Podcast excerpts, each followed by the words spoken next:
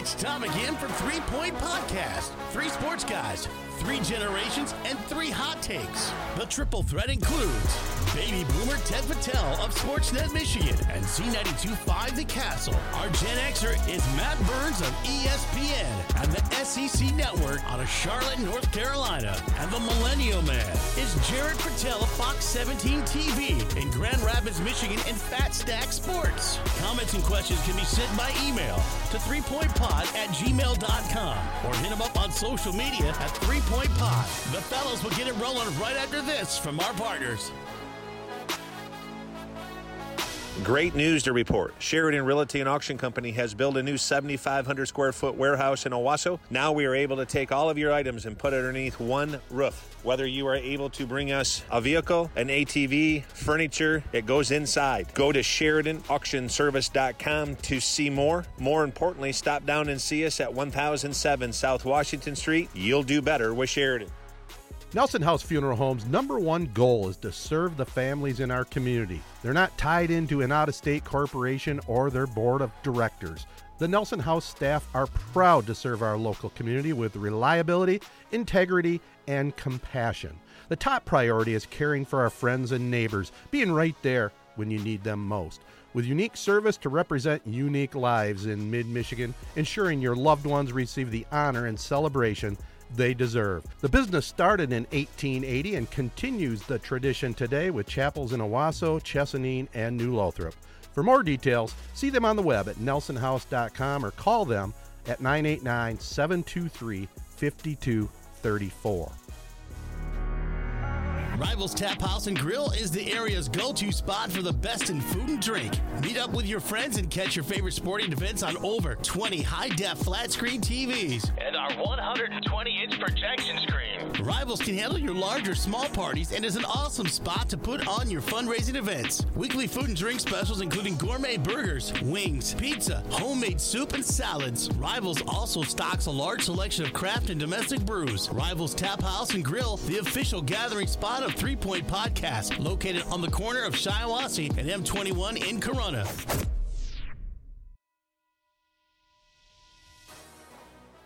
Welcome to Three Point Podcast, episode 153. Our partners include Advanced Elevator, Corunna Connection, Hankered Sportswear, Rivals Tap House and Grill, Nelson House Funeral Homes, Sheridan Auction Service, Success Group Mortgage and Servicing, and Z925 The Castle.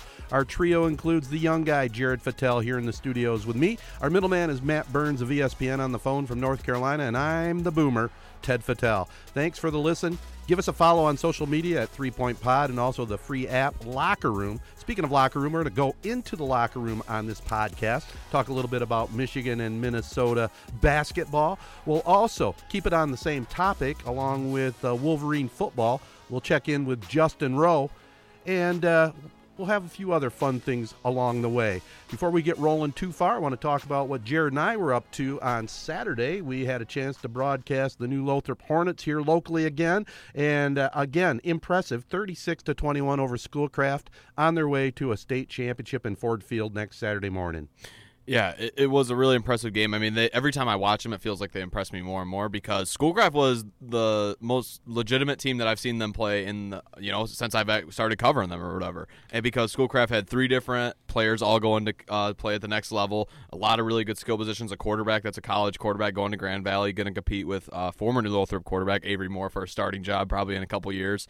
It just reminded me a lot of a college football game because one, you have two really stud quarterbacks on both sides of the ball. Whereas a typical high school game, like you have wide open receivers that the quarterbacks are missing, or the like neither teams are really able to move the ball. Both these teams move the ball kind of not necessarily at will against each other, but it seemed long like the drives. Red, long drives where if they were going to get stopped, it was going to be in the red zone. It was just a great up and down game and a lot of fun. Yeah, really, it was finally closed out by uh, and, and Clint Galvis. By the way, we we can't give him enough credit. He's just an outstanding, probably the premier coach in mid Michigan without a doubt, and maybe one of the top, maybe five in the state. Would you say? For I would say, yeah, I don't know how you can argue that, especially what's his record now, 127, 127 and, and 15, 15 I at mean, New Lothrop. I mean, I'm not sure how you can argue that they've moved up a division since he's been there. Uh, he, you know that he's basically kept his entire coaching staff intact pretty much for the most part while he's been there. But yeah, he's just he's one heck of a coach. He knows his X's and O's, and he reminds me a lot of like uh, Iowa State's coach uh, Campbell, where it's like he's very lively on the sidelines, and the players just seem to love him. Yeah, and he reminds me a little bit of uh, our friend too, Tony Annese, when he was coaching the sidelines in high school football here in Michigan at Montrose and other schools. You know, quickly on that game again and talking about Galveston and talking about the mindset on the Hornets. They never panicked because, as you laid out, Schoolcraft kind of came out of the gates and, and were kind of sending a message that they were ready to play and they had a lot of weapons, but. Hornets hung in there, hung in there defensively, especially, and then in under three minutes to go in the first half, New Lothrop put up 24 points to kind of close it out. Really, Yeah. just an amazing performance. Was going to ask you guys basically the same question I asked you last week, but why I'm curious this week is uh, about how much juice there was in the stadium. Does it feel like we're back to actual playoff football? Because I was wondering, like that first week that games returned, if it was like a little strange, you know, teams were barely practicing. This is the first game. What's even going on? But now this second game comes around and it's like, okay, this is for real. We're we're playing for a chance to go to Ford Field. Does it feel like this week there was a little more energy because they're playing for a chance to go to the title game, maybe than last week? Yeah, I think so. But the thing with this team is, I think they're ti they're they've had their aspirations set on a state title pretty much since the season started a long time ago. It feels it doesn't feel too much different because if it was maybe a Friday night game where it was getting dark at like 4:30 like it is in Michigan now, that would probably be a little bit more noticeable. Or if it wasn't a Saturday game in the snow and the weather, where a lot of these Saturday games normally don't have the biggest crowd, kind of as is. But it's still it's one heck of a product. It's two really good teams, and it almost looks like they haven't missed a step really at all. Yeah, and we almost had to kind of zero in our vision just on the field because the atmosphere is definitely not there in the stands. No. I mean, if it's a if it's a normal Saturday semifinal game, it would have been loud. I Yeah. mean, and there was there was none of that, so we didn't have any of that juice. But it seemed like the juice on the sidelines, it was there for sure. I mean, you're seeing the coaches high fiving and you know really into the game. The players were into it. That was still there. Now, one thing with January football in the state of Michigan outdoors that you don't see usually in the fall. Our partner, Bart Matthews, the Bart man, he took a header on his way up to the press box on the icy stands. Ah, There's sometimes where I can tell that, um, you know, I'm with a couple older gentlemen on the broadcast team because I, I swear they were mentioning the ice and how they have to walk down. They're talking about how they don't want to go to the bathroom because there's ice in the bleachers. Like it was a little bit overboard at some points. well, as Bart says, you know, when you're dealing with ice, you got to walk like a penguin. Oh, and, and Matt, did I also? I think we do a very good job on our broadcast, but kind of a funny moment. Uh, we literally missed a touchdown. We had no idea what happened. All of a sudden, there was a touchdown on the board. So Coming- that also happened. I, I was going to bring that up because I was going to say, um, you know, you, the game was kind of going on during the Michigan game, so I was like tuning in. I, I did. I turned you guys' game on, uh, you know, here and there, and I'd listen for a couple minutes, then I'd go back and, you know, and watch Michigan. But so I was going to ask you about two plays. I had two two things I wanted to ask you about. Well, first of all, I'm not trying to like pump your guys' ego up, but you guys know it. You guys really do do a good job calling a game Oh, thanks. that you've been doing. You've been doing it forever, but uh, Jared, I, you, you do a good job doing color, and obviously Bart does really well too. So, a- anyone that wants to listen to a, a good high school football call, I mean, you guys really do a good job. But to the point that you just said, one of the things I, I turned it on, and literally right when I turned it on, Bart was finishing up his read, and all of a sudden you guys were like, "What just happened?" I think Bart even said. I think Bart, Bart said, "What just happened?" And you guys were like, "I don't know. I think it was a pick six. like, It was like you guys were all like looking around, like, "Did anyone see it? Who scored?" And I was just, it, it was funny. It was one of the weirdest situations ever, and I don't think we've ever run into that before because I think all three of us happen to be looking down. You know, Bart's reading commercials, Jared's writing down stats, and I'm looking at my Twitter feed to see a score. And they had just called a timeout, New Lothrop did. They were looking at a third down and long from about their own five yard line. So they're coming out of a timeout, and the only thing we could figure out they immediately came out of the timeout, went onto the field, and went right to the line of scrimmage and snapped it and threw a pass of some sort in that quick amount That's of time. That's the thing. We didn't see who scored it. We didn't. Also, we looked up and there was another score on the board. Right. And didn't really know what happened. It was a fumble or interception. But other than that, I think we do a pretty good job. The second one, real quick. The second Yeah, one oh, I yeah. was going to point out, and you know, you guys talked about him last week. Cam Moore, you know, the just standout, the stud that New Lothrop has. One, I, I think you know, probably Schoolcraft. I, you know, you were talking about it, Ted. School Schoolcraft was trying to you know, make a little run. One of the times that right when I turned it on, it, I could tell like the energy was there. Schoolcraft was maybe trying to you know, make a little comeback, Mhm. but Cam Moore came up with a huge quarterback sack, and I was just thinking, Yep. like, holy crap, this this kid is legit. Like, is he?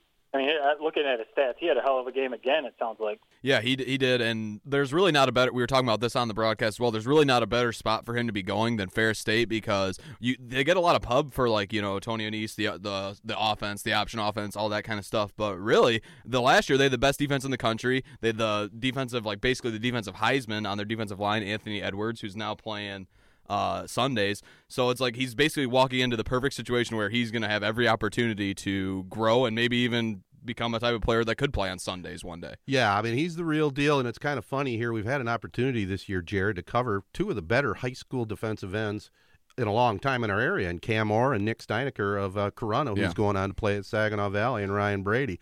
But back to the Hornets for just a second. You know, the, Cam Moore definitely is a stud, without a doubt. But we, we talked about it. Will Muron didn't have a lot of looks from different colleges leading up into the last couple of weeks. All of a sudden, some publicity is is generated right now, and he's Yeah. having some huge games. He had three total catches yesterday, all three for touchdowns.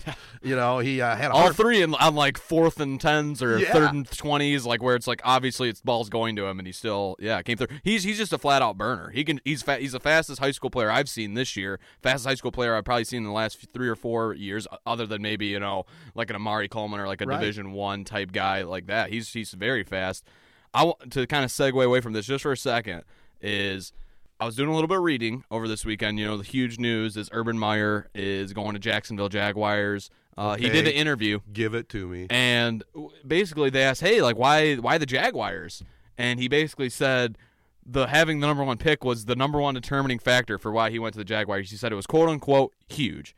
So I just wanted to kind of lay out what you guys did this year by you know rooting for the Lions each week when they were you know what did they finish six and ten because Uh, they hit the under they didn't even hit the un- the over of wins so you lost twenty dollars betting on Yep, that I lost my money. Yep. by going for this whole Stafford, you know, this team is one player away from like a Super Bowl. Is kind of how you guys act sometimes.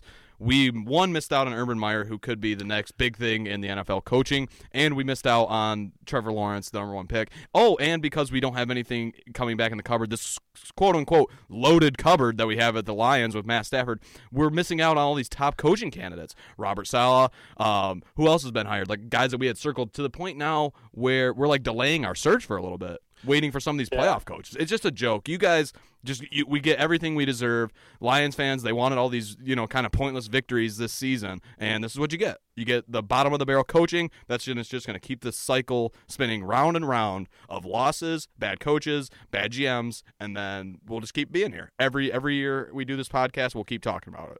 I will say this: uh, I, I definitely understand what you're saying, uh, and it seems like the Jaguars. It was a perfect. I mean, it was for he even said it for him to come out of his quote unquote retirement. It was the perfect scenario because of the number one pick. They've got a bunch of other picks. They've got a ton of salary cap space. He's really going to be able to basically build his own team there, probably with Trevor Lawrence as his quarterback. So I definitely get what you're saying. But the thing is, even if the Lions did tank, like they still have Stafford. So I don't think even if they had the number one pick, I don't know if they'd be able to take Trevor Lawrence unless they traded Stafford or did something like that. So it's not as easy as saying like if they would have just got the number one pick, they would have got Urban Meyer because he wanted, you know, to to work with Trevor Lawrence because Stafford's there with that huge that huge contract. And like to that point, Stafford's in the prime of his career. He's not looking to tank. He's not going to go out there and just, you know, say, "Hey, I'm going to start tanking some games so we get the number one pick." No, he's in the prime of his career. He's he's trying to win games. So I get what you're saying because it does just seem like we're in that endless cycle of six and ten, seven and nine, you know, middle of the road draft picks, or we get a top three draft pick and we draft a cornerback for some reason. That's part of the But- biggest problem right there. yeah, and but the the coaching thing, just you know, the coaching thing is strange. I don't, I don't get what I don't know if they're waiting on someone who's still in the playoffs, you know, to to finish their playoff run, or what. But seeing Saleh go to the Jets and seeing some of the names that they're talking about, like Marvin Lewis, Todd Bowles, it just seems like we're going to end up with another generic defensive coordinator guy, and Matt Stafford again is going to be looking around like, can I get someone with an offensive mind as my head coach, please? So I, I'm definitely with you there. Yeah, well, I mean, I, I think the front runner's got to be Campbell of the of the Saints. And here, here's what's sorry to cut you off real quick. I just just one last thing I have say is I it, from what I've seen about Robert Saleh since he's been hired, I 100% wanted that guy. He just seems like he was just he's I think he's just gonna be a really good head coach. He seems really smart. I saw a little clip. I don't know if it was Matt or something that shared it where it was him talking about how if you want to have like a winning staff, you can't just have a bunch of Robert Salehs on your staff. You have to hire a whole bunch of different guys that have different strengths in different areas. And he just seems to have like his head on his shoulders. And we saw Richard Sherman, one of the guys who hated Pete Carroll, who's a Super Bowl winning coach, basically throw his entire weight behind this guy and say like he's the real deal. He should have a coach head coaching job. So we missed out on him. Well, uh, because yeah. we wanted to win a couple extra games. Uh, go ahead. Well, no, we didn't miss out on him because of that. Do we know, first of all, if the Lions management even really made a serious offer at him? Yeah, they brought him in for an interview, but you know, it's the same thing with Urban Meyer. You know, you're talking about the Lions and tanking, and first of all, if it was early in the season and you know they're like 0 and 5, 0 and 6, I'm not against it at that point. Then just say hell with it. You're not getting to the playoffs. But re- remember, they actually played pretty well for a while. I'm blaming right now the Saleh non-hire and the Urban Meyer. I don't even know if they even made any effort whatsoever to attempt to sign him. D- have you heard? I don't think they did. I think they knew that. So, so it's nothing about him. management. It's like it's management more than than tanking. I mean, it seems to me like the culture and what they're what decisions are being made. Matt, you brought it up. Hell, who's going to be the coach? How much time's going to go by till they hire somebody? I do think, and we talked about it a little bit. I think they might have made a good move on their general manager. You know, at least it's a guy that seems to have experience judging collegiate talent. You know, for for a football team, but I don't know what the hell's going on in the Ford management there. That's the biggest problem I see. Hashtag since '57, right? Amen, brother. you, you could tell it got my blood boiling just a little bit. You, you didn't like it. Hey, you gotta you eat what you sow, or you reap what you sow. Is that saying where you you you know, hey, you got your enjoyment out, the 16 weeks of enjoyment. Yes, now you have to deal with the classic. Oh, we're just gonna literally do the same exact thing next season. So you think just just so we get this clear before we move on, you think the whole process would have been solved if they would have tanked and and got what the number three pick again because they weren't probably ever going to get the number one. What do you think? Who's to say? Uh, Who's Up- to say we weren't gonna get the number one? so you're saying then tank the entire season to to get that number one pick, and that's going to change the whole franchise. all I'm saying is we had zero shot at getting Urban Meyer as we are currently constructed. I think the way we Well, if look you don't at put it, a phone call and into it, you don't get him either. every people that are smarter than I are basically opening my eyes to we have the least stacked cupboard out of all the teams that fired their coaches, which means it's like the worst teams in the NFL. Of all the teams that fired their coaches, we are at the bottom of that board. So I just don't understand how. I- I mean, how else do you explain it? All these top coaches candidate candidates are leaving.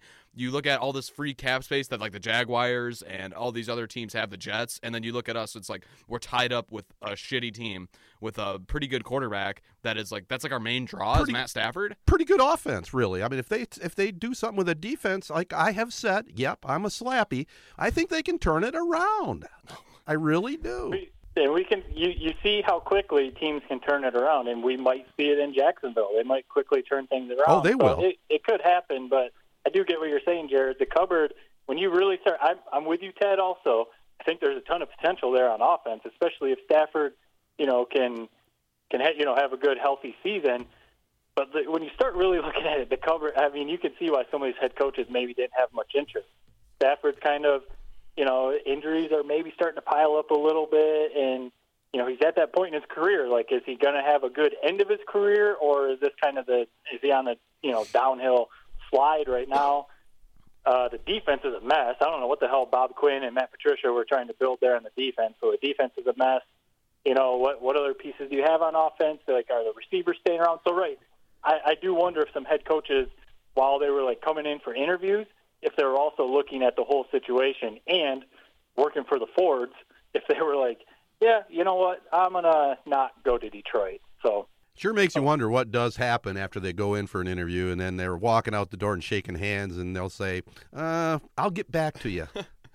yeah, I don't know. It's a sad state of affair, but uh, That's our Detroit Lions. All right, we're going to go in the locker room, talk a little Michigan basketball, and uh, we're going to have Justin Rowe joining us in a little while as well. But before we get to that, I want to tell you about Sheridan Auction Service. They always have a wide variety of items in real estate on the docket. Stay up to date by checking their website at SheridanAuctionService.com. Looking out for you, Sheridan Auction Service. Also helping us out, Nelson House Funeral Homes. Their top goal is to serve the families in our community. The number one priority is caring for our friends and neighbors and being right there when you need them the most. Check them out on the web at nelson-house.com. Also down the road, one of our favorite spots, Rivals Tap House and Grill, the official sports bar of Three Point Podcast. Keep supporting them by calling in your takeout orders. Rivals Tap House and Grill in Corunna at the corner of M21 and State Road.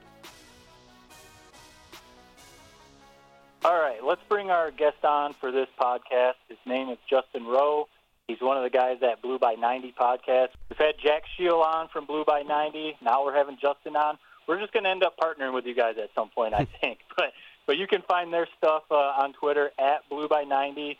You can find Justin's stuff on Twitter at Justin Rowe 92. So head over there and check out all their stuff. Those guys are great talking Michigan sports and everything else. So, so yeah, we brought Justin on today. Uh, and the first question I want to ask you, Justin, is obviously we're, we're recording Sunday morning. So yesterday, Michigan hoops they they picked up their first loss of the season. Uh, we we did a quick little post game chat on locker room between the three of us, and we kind of said the same thing, like uh, that. I'm sure you guys feel the same way. The Big Ten is tough. It didn't feel like, even though we were loving Michigan, kind of running the table, looking like one of the best teams in the country, it didn't feel like they were going to actually go undefeated. They were going to pick up a couple losses along the way.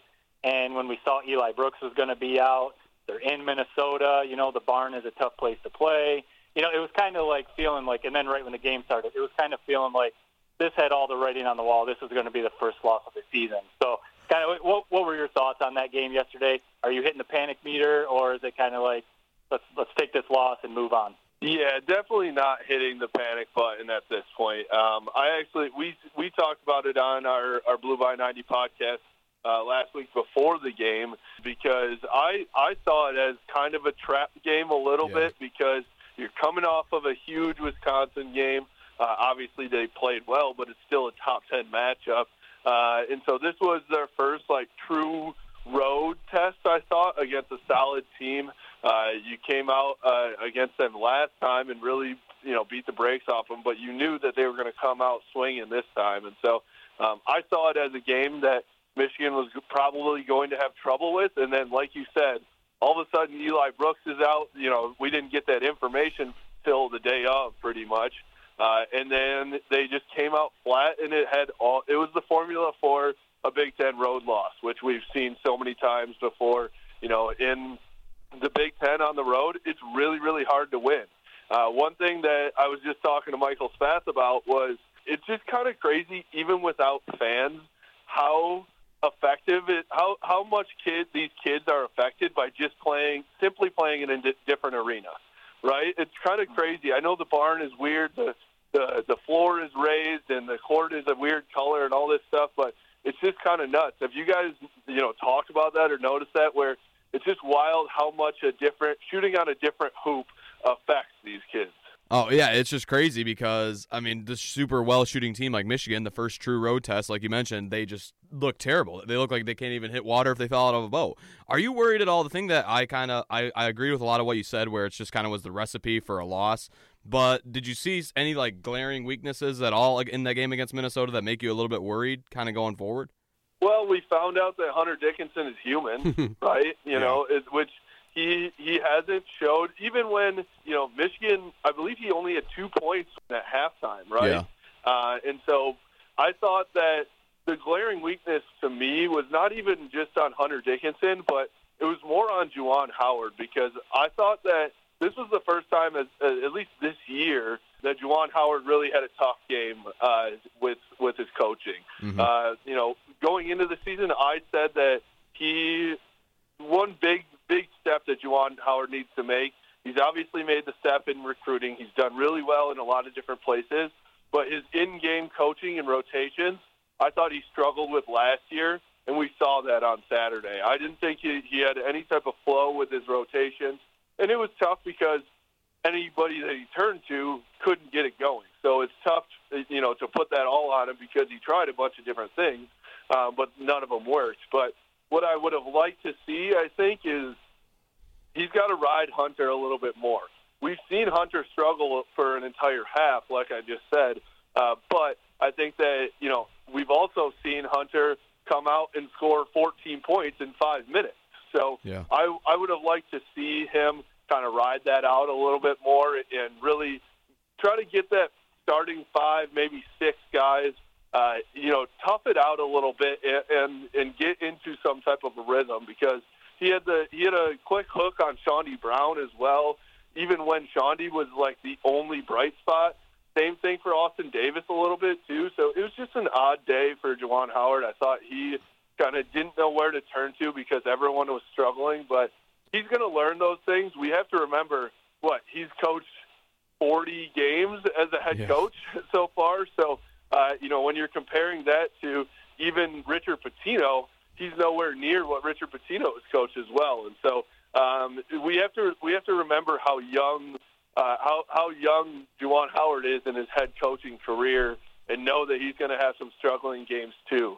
Uh, but those were a couple of the real issues that I saw. But they're issues that can be fixed. They, they it's not like you know Michigan's going to have a perfect season, but it's not like they're going to fall apart at all at all either. So I think those are the issues that we saw yesterday can be fixed moving forward, and, and Michigan can really figure it out. You know, in fairness, Justin, to uh, Juwan Howard, though, I mean, you, when you're making substitutions, that you are getting input from your assistants, and he has some really good assistants as well. I mean, Izzo's had the same cri- criticism at times, but uh, it, it's funny to me the aftermath that I see from Wolverine Nation. You know, when they lose a game, it's like it's all doom and gloom. And I'm not saying you specifically, but I'm saying things I've read this morning. After all, they're still 11 and one, six and one in the Big Ten. They're going to have their ups and downs. And like you said, this was a classic trap game, especially without uh, Brooks being able to play. So I wouldn't get too concerned right at the moment, and I really probably wouldn't be too concerned with uh,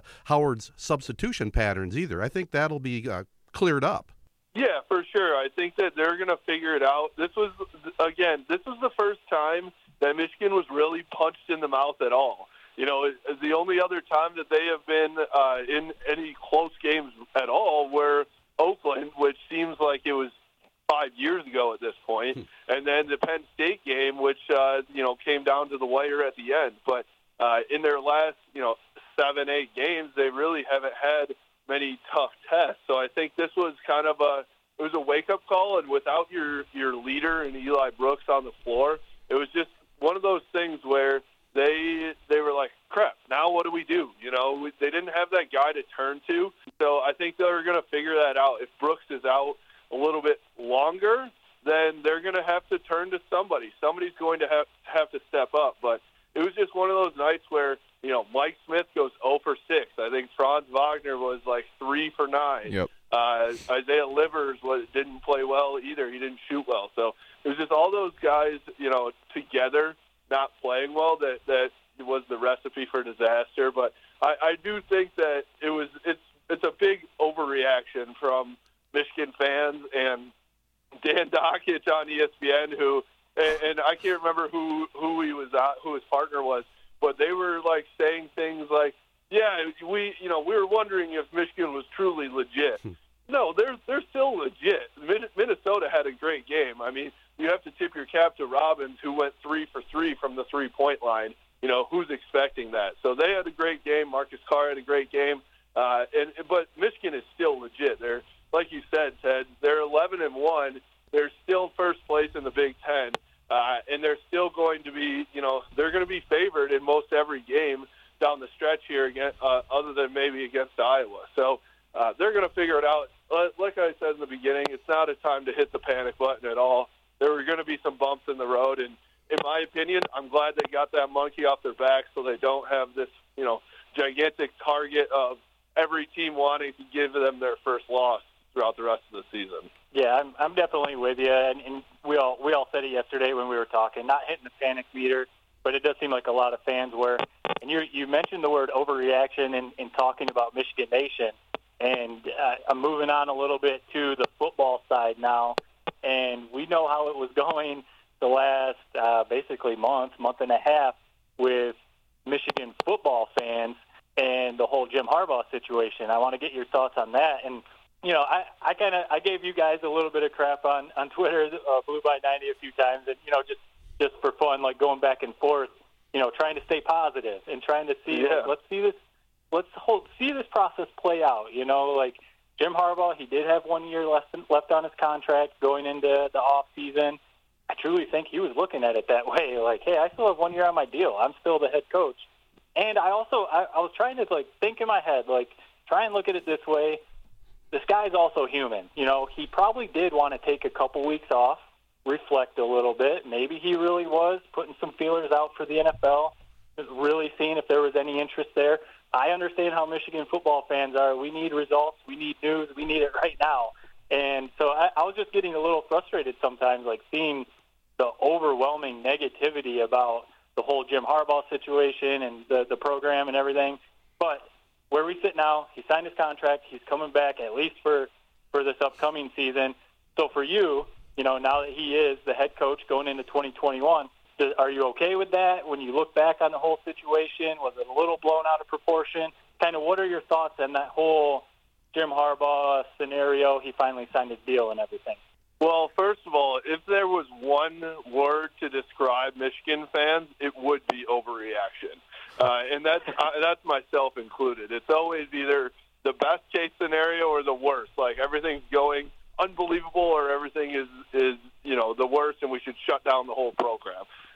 that's that's Yep. usually how fans feel. Um, but I I think that you know the I, I was a little bit negative on the whole thing. I do think Spath is uh, is wearing off on me a little bit here uh, because I'm usually pretty pretty positive. But I think it was just kind of frustrating how it all played out after such a frustrating season. You know, watching Michigan play this year was so frustrating for Michigan fans, and then when you top that with the the lack of transparency and the way that Michigan, you know, everybody, every other team that had a coaching vacancy would seem to figure it all out before them, and and that whole that whole recipe was really why I thought that a lot of Michigan fans were so negative about it. Um, and I think it's just the fact that Jim Harbaugh is a guy that does wear on people, and so now he's come in and he he just is not the most likable human being, to be quite honest. And so, for a lot of people, I mean, he's hateable by every other fan base out there, uh, you know, including Ohio State and Michigan State.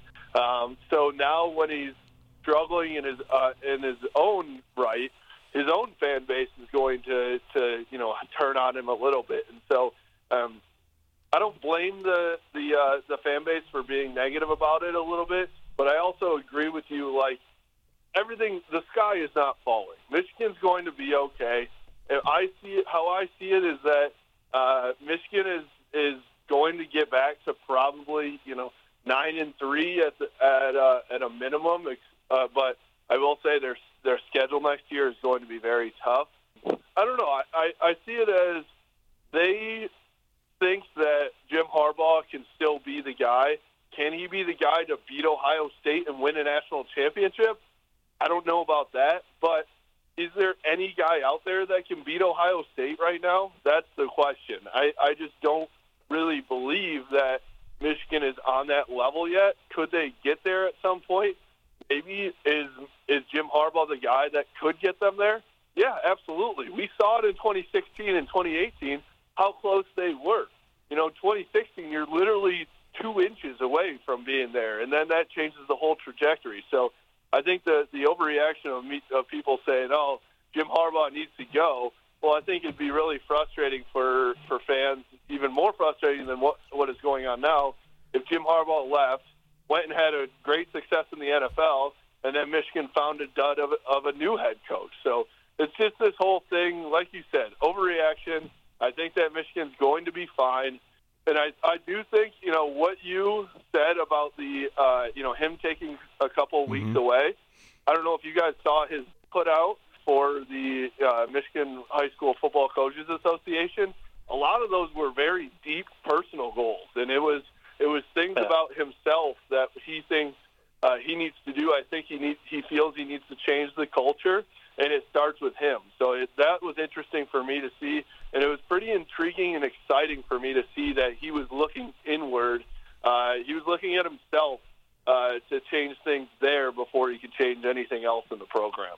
I agree with that. That that is uh, promising that he is kind of looking inward because we want the old Jim Harbaugh back, or we at least want him to fix this culture because it just seems like they don't even have fun playing football.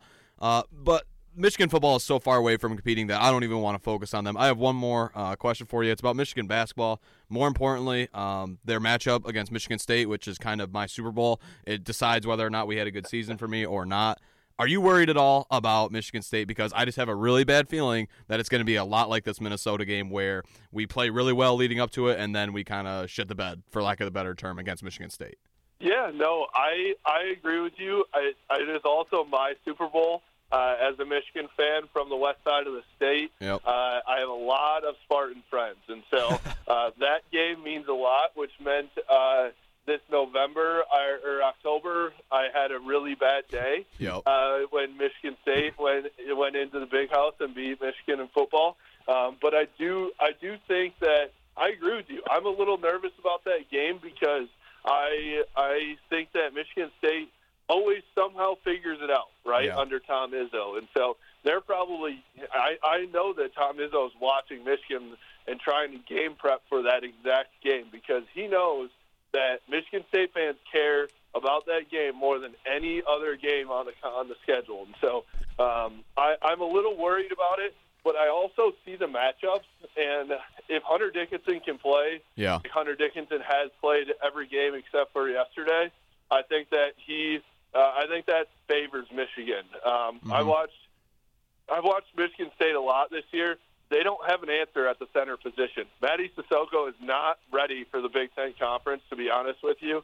Uh, and Kithier and some of these other guys, they really, I, I don't think they can match up with Hunter Dickinson. Even with Austin Davis, I think he could have a good game as well. So I think Juwan Howard's going to say, we're going to feed Hunter Dickinson against Michigan State until they can stop us. And so um, I see Michigan State struggling right now.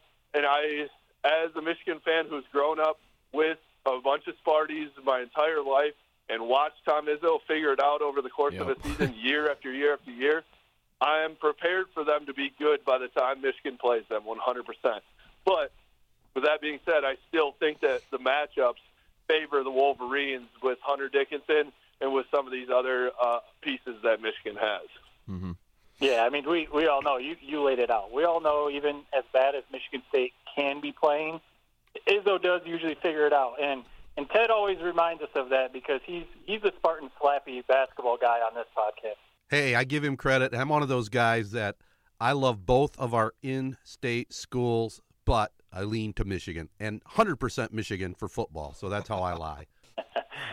No, I- I'll, I'll be curious to see how that basketball game goes too, because we were talking about culture, and you guys mentioned like Jim Harbaugh trying to fix the culture at Michigan for the football program. I feel like that's what Izzo does have right now, at least over the Michigan program, is that culture. I mean, in that mindset, it, he it reminds me a lot of like Alabama football. Alabama just knows they're better than everyone. Whenever they step on the field, they know they're they're probably the better team. It seems like Michigan State has that mindset where even if Michigan is in first place in the Big Ten and they're you know everyone's talking about how great Michigan is, Michigan State knows that they're Michigan State when they step on the floor. I mean, if they play their game, they can win. So that's that's definitely something I, I can admit. It's definitely something that is impressive about Tom Izzo.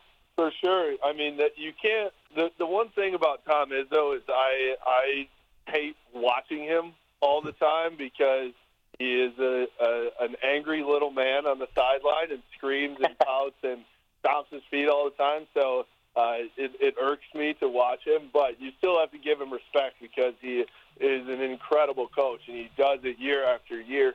Even when he doesn't have the the full pieces, you know, he doesn't have the five stars all the time. Now he started to get them, but back in the day, like he never had those guys, but still figured it all out. Um, you know, between him and Dantonio, I thought it was it was the best, uh, you know, coaching combo in all of college athletics, and that's tough for me to say but um, you know they did the most with the least talent usually.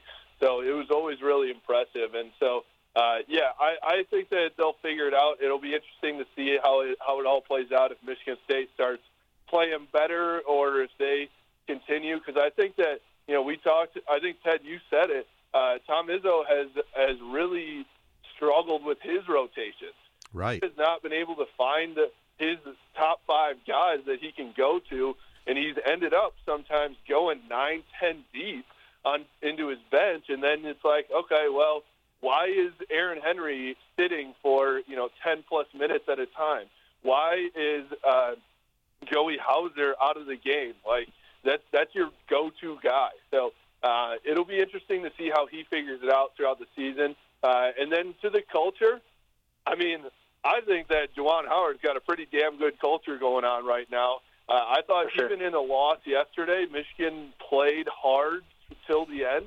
Uh, Chaundee Brown still is coming out, uh, you know, and, and playing hard at the end of the game. I thought, I, I think that Michigan, you know, their bench is unbelievable to watch because Yeah. every single guy is supporting one another. Uh, even if it's, you know, even if that's the backup to the starter. I watch Austin Davis and uh, and Brandon Johns on the sideline, and whenever Hunter Dickinson gets a bucket, they're going nuts because that's their guy. So I just love what Juwan Howard is doing in in uh, in Ann Arbor, and I think there are a lot of fans out there, myself included, that wish that Michigan football would look like what Michigan basketball is because not only because of the wins, but because of how they play the game and, and everything that they do. No, you're spot on. And yeah, Juwan, it definitely looks like he's building something. Hopefully he sticks around as long as Izzo has, you know, East Lansing. But uh, Justin, we appreciate you coming on. You know, love talking Michigan sports, even talking a little Michigan State sports. That's cool too. Uh, why don't you let our listeners know where they can find your stuff and uh, Blue by 90 stuff? Yeah, yep. So just like you said before, um, I'm on Twitter at Justin Rowe 92. Uh, I'm also, uh, you know, I I do a lot with our Blue by 90 account as well at Blue by 90 on Twitter and Instagram. Uh, and then I we have our podcast at Blue by 90. I also have a podcast with Michael Spatz. It's called the Stadium and Main Pod, talking about Michigan football and basketball and hockey and everything else. Um, so doing a lot, talking a lot of Michigan sports, which is fun. Uh, it's fun when they win. It's been fun lately with Michigan uh, basketball, but this fall was not as fun to get on there every day and and talk about what's going wrong with Michigan. But uh, yeah, you can find me there and, and uh, you know uh, find everything that I've got going at, at those different spots. Awesome. Well, thank, thanks again, Justin, and uh, hey, go blue. Hopefully, hopefully the Wolverines keep it rolling. Success Group Mortgage and Servicing is a mortgage and land contract services company that is focused on your success. The home financing team has over 25 years' experience in origination of all types of loans. Led by Jim Woodworth, Success Group Mortgage provides one on one service with a personal touch. You're not lost in the crowd like working with a mega sized bank. Every transaction is given complete attention from the very beginning to the end. Located in downtown Owosso, call today for an appointment at 989 720 4380 or find more information on the web at successgroupmortgage.com. Hankard Sportswear is the area's top clothing and more printing business. Located in the heart of Owosso at 116 West Exchange Street. Give them a follow on Facebook at hankard.sportswear. Advanced Elevator Company have the very best trained professional field technicians and project management for installation, troubleshooting, and repair of elevators in the entire Midwest. Conveniently located with world headquarters in the heart of Owosso, Michigan. The Janka family are longtime huge supporters of the Corunna Public Schools. Advanced Elevator Company, area business leaders, and proud member of the Shiawassee Regional Chamber of Commerce since 2000 for anyone out there listening, uh, obviously we just got done seeing Michigan pick up their first loss of the season at Minnesota. Tough game, obviously, for the Wolverines. But the three of us here, we're Three Point Podcast. Myself, Ted, and Jared. So you can find our podcast anywhere you listen to podcasts. Just search Three Point Podcast. Find us on social media at Three Point Pod. Yeah, let's let's break this Wolverines loss down. I mean, we've we've talked about it on the podcast before that the Big Ten I, I think it, the Big Ten is the best conference in college basketball. I think Jared, you were kind of talking about that. Yeah. One of the last pods. The Big Ten is just ridiculous, and so we knew we, we were loving Michigan being undefeated. and top 10 and looking like one of the best teams in the country, but you knew that they weren't going to run the table. I mean, I guess it was possible, but it seemed like at some point they were going to pick up a couple losses. And this almost, I don't know if you guys saw the news early in the day about Eli Brooks being out at Minnesota, which is a tough place to play at the barn.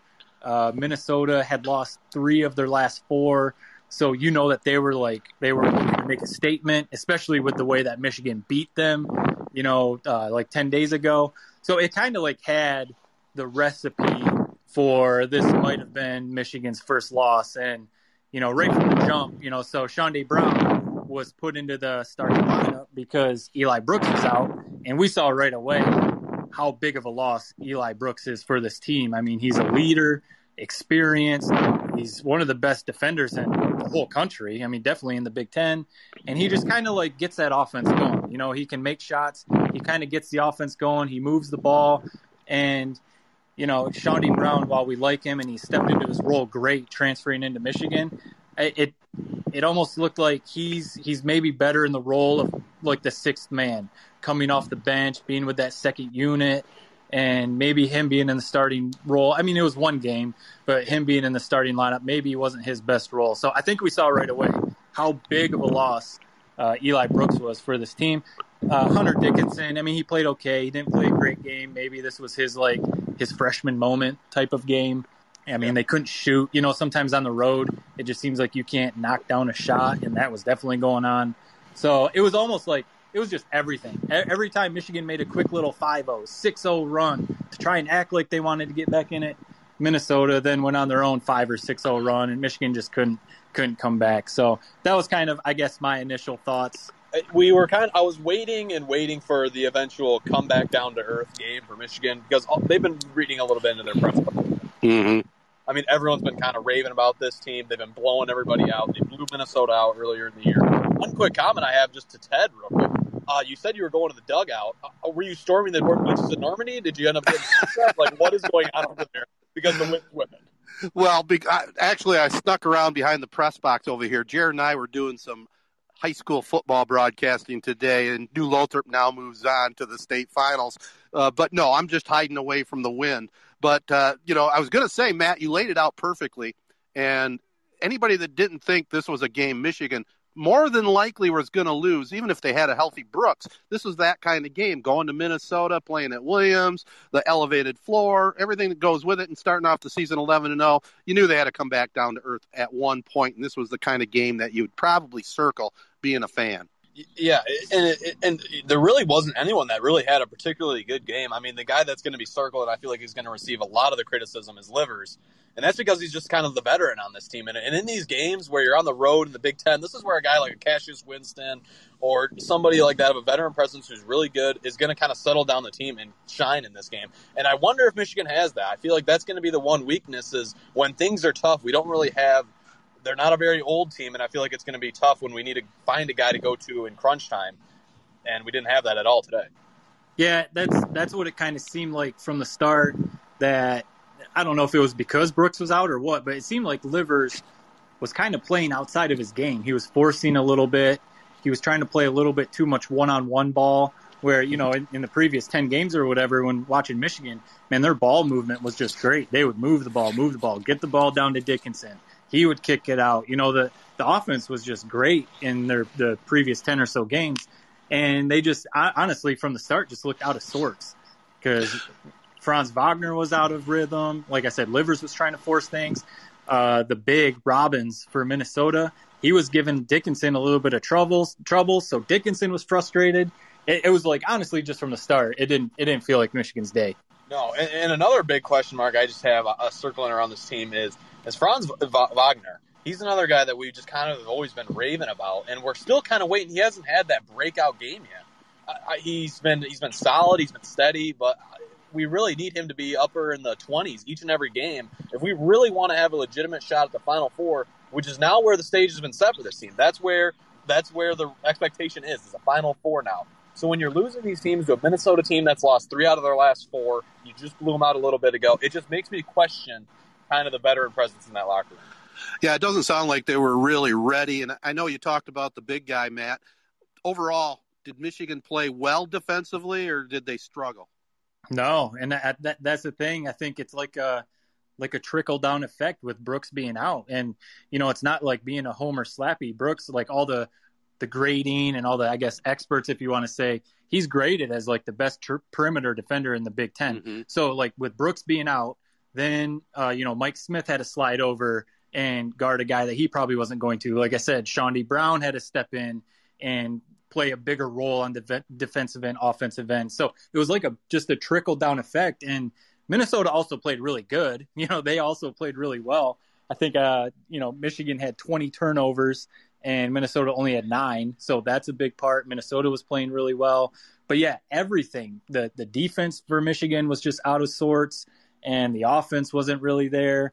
And you know, a couple guys like the big man Robbins for Minnesota just stepped up, and he was even knocking down a few threes. So it was almost like when that dude's knocking down threes, when You're Dickinson can't hit a bucket, right? When Franz Wagner couldn't even like he ended up scoring a few points, but right, he he was just kind of struggling to find his shot. It just you know it, it was one of those you you like tip you tip your cap when when the big man is knocking down threes for Minnesota. You're like, not our day. Let's get the hell out of Minnesota. You know, the reason I brought up the defense too is, uh, you know, watching this team now, they're 12 games in. I've been really impressed with the way they strap it on defensively, and you know, their their their depth is really good. Today, throw out of the mix, but you know, we look at this team now, 12 games in. Yeah, they might have a few adjustments to make, but what do, what do we think? What do we think this team? The one, one being 100 percent honest, thing that truly makes me worried. I know it's just a random game here in January, but this is the first time that we've seen kind of what Hunter Dickinson can do on the perimeter as a defender. And you mentioned it, Robbins just like took advantage of him from three point line, three for three, kind of won that personal matchup, personal battle, and that makes me worried for a couple of reasons. One, we got Luka Garza who can score from anywhere on the court, who's coming up in a few weeks if we want to contend for a Big Ten title. And then you get in the NCAA tournament, so many of those mid-level teams are just five guys that really strap it from three. And I'm worried if we're going to not be able to play Dickinson down the stretch because he just can't cover on the perimeter.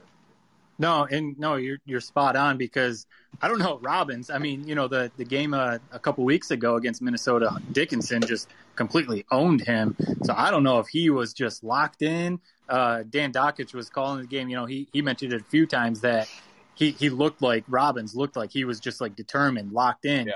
I don't know if he had this like circled after Dickinson just dominated him. Like I'm going to take it to this kid.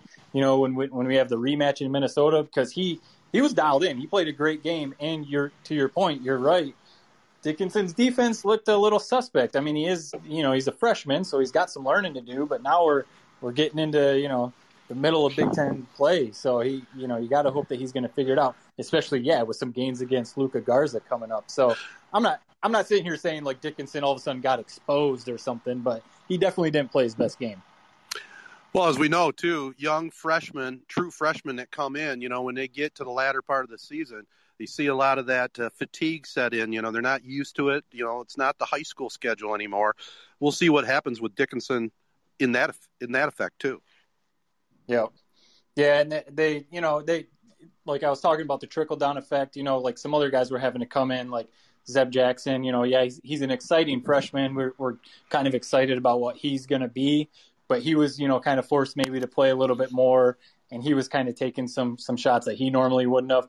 So you know, you you want to have more depth where you know, if one guy goes down, it doesn't necessarily affect your team that much. But like Jared, you mentioned like Cassius Winston, and you think about like Michigan State the last couple years. If a guy like that would have went down, I'm not saying Brooks is as good as Cassius Winston, but you know, if a guy that that that is that important to your team goes down, it is going to have a huge effect. And you know, I think we saw the the kind of effect that it had on Michigan. So hopefully, I mean, they they said it was a minor injury. Hopefully, hopefully that's right, and he's not out for an extended period of time, but you know, I think Michigan, like like we said, we we knew they weren't going to run the table. So hopefully, this is almost like a slap in the face. Like, hey, see, you know, you can lose. You know, and I'm sure Juwan's going to tell him that.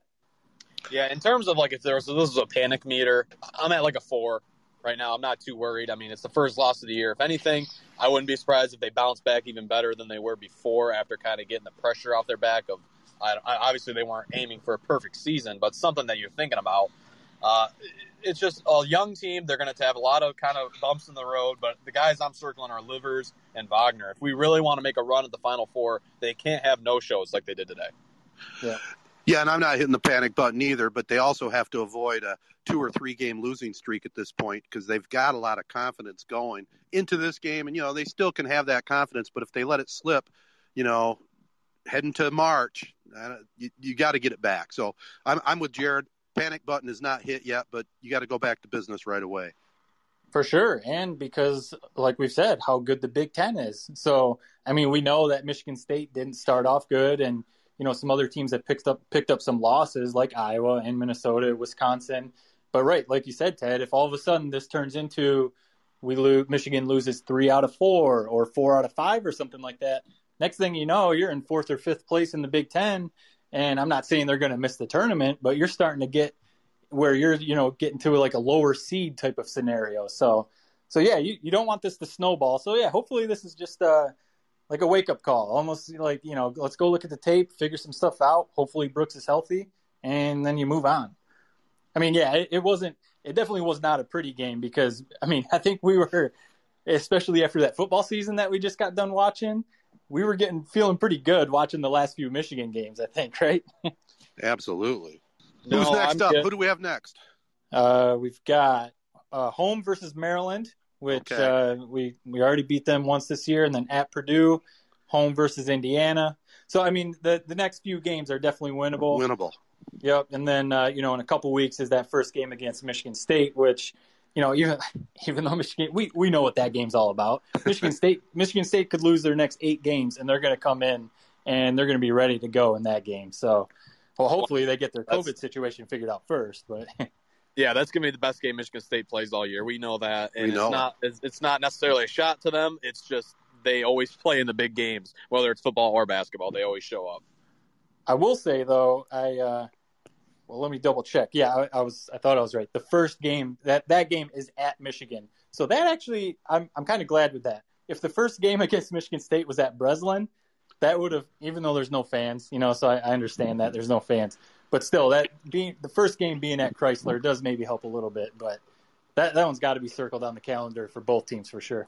You know it. One uh, one comment out from uh, one of our listeners here, Jennifer Corral. She said, "Sorry if already discussed, but would love to see one of our older guys really step up as a leader or alpha when facing adversity, even if slash when we lose." And that's exactly what we were talking about earlier. Is that this team lacking that Cassius Winston type guy that when the ships are down and you're on the road in Big Ten play is going to be able to put points on the board and kind of lead the team. yeah, just for anyone out there on Locker Room, again, we're Three Point Podcast. Myself, Ted, and Jared. Follow us on social media at Three Point Pod. Find the podcast anywhere you listen. Just search Three Point Podcast. And uh, yeah, hopefully Michigan turns this one around and doesn't let this snowball. The Hankard Sportswear team pride themselves by giving a good product at a great value. The area's go to clothing and more printing business with many loyal customers. They do it by providing a 100% guarantee to satisfy your expectations.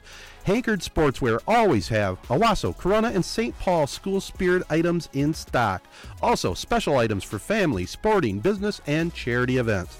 Call them at 989 725 2979. Stop on into the store on Exchange Street in downtown Owosso and follow them on Facebook at hankard.sportswear.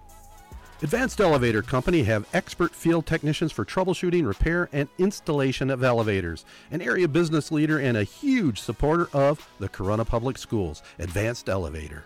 Success Group Mortgage and Servicing is a mortgage and land contract services company that's focused on your success. Led by Jim Woodworth, Success Group Mortgage provides one on one service with a personal touch. Located in downtown Owosso, call for an appointment at 989 720 4380 or find more info on the web at successgroupmortgage.com. All right, guys, I think uh, we made it through another podcast. I want to thank Justin Rowe for joining us. He's at Blue by 90 and uh, very interesting chat with him. We uh, hope also that you can tune in next Saturday. I'm not sure how many fans they're going to allow into Ford Field to actually watch that game. I haven't heard. I know uh, for the last two weeks they were allowing 150 fans per game. Do you know, Jared, how many they're going to allow at Ford Field? I'm not sure what the deal is with Ford Field. I'm not sure. Is it televised? Is it is it anything like that? I don't know. I- Yeah, I'm pretty sure it's going to be televised, but uh, we'll we'll know a lot more this week. Uh, we do know for sure it's 10 a.m. and you can tune in on z925.com. Check out the live broadcast from Ford Field as New Lothrop takes on Traverse City St. Francis, and we'll be down there for all that action. Uh, you're going to be able to get up early enough. The you know the, the chariot leaves about 7 a.m. next uh, Saturday. Oh my! yeah, I'll be up early enough. Might uh, take a nap in the uh, back seat uh, in a literal ch- uh, lawn chair in the back of the van. It's so. it's it's more classic than that. It's a, it's a shower chair. so, so we'll see. I don't know. I don't know if I can. I'll be able to fall asleep in that thing, but Oh, bring your sleeping bag. Yeah. You can lay flat.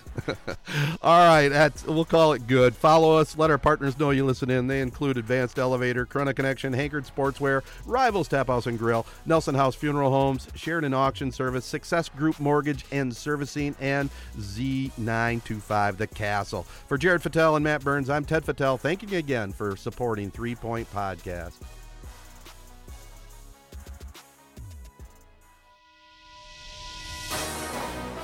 Three Point Podcast is syndicated worldwide on Sports Radio Detroit and MWSN Radio.